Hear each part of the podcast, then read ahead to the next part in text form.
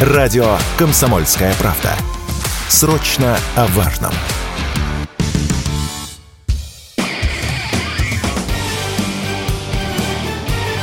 Говорит полковник. Нет вопроса, на который не знает ответа Виктор Баранец. Похоже, что температура вокруг китайского Тайваня между Вашингтоном и Пекином начинает повышаться.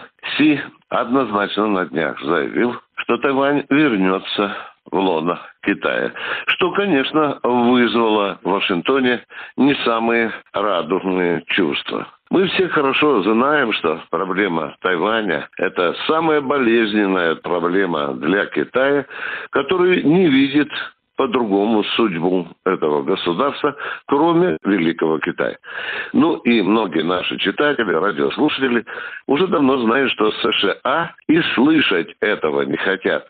Ну и американцы время от времени так откровенно гадят Пекину. Вы знаете и визиты их конгрессменов, других политических деятелей специально которые раздражали Пекин. Наверняка вы знаете, что США в тихомолочку поставляют Тайваню и вооружение. И тем не менее, по мере приближения выборов на Тайване, температура отношений, российско-американских отношений начинает все больше и больше расти. И, естественно, мы же не забыли с вами, что был период, когда китайские корабли выходили в море и маневрировали вокруг тайваньских берегов. Мы знаем, что и целые эскадрильи американские летали в том же районе. Но вы знаете, Китай терпеливая страна, но до определенного момента. Тем не менее, оценивая сегодняшнюю температуру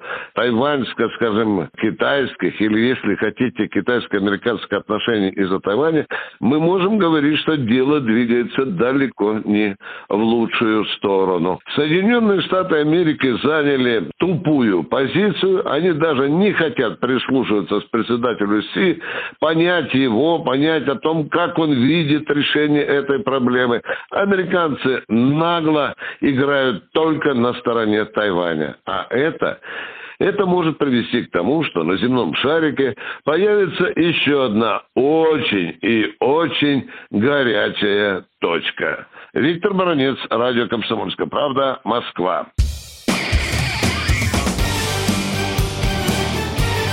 Говорит полковник. Нет вопроса, на который не знает ответа Виктор Баранец.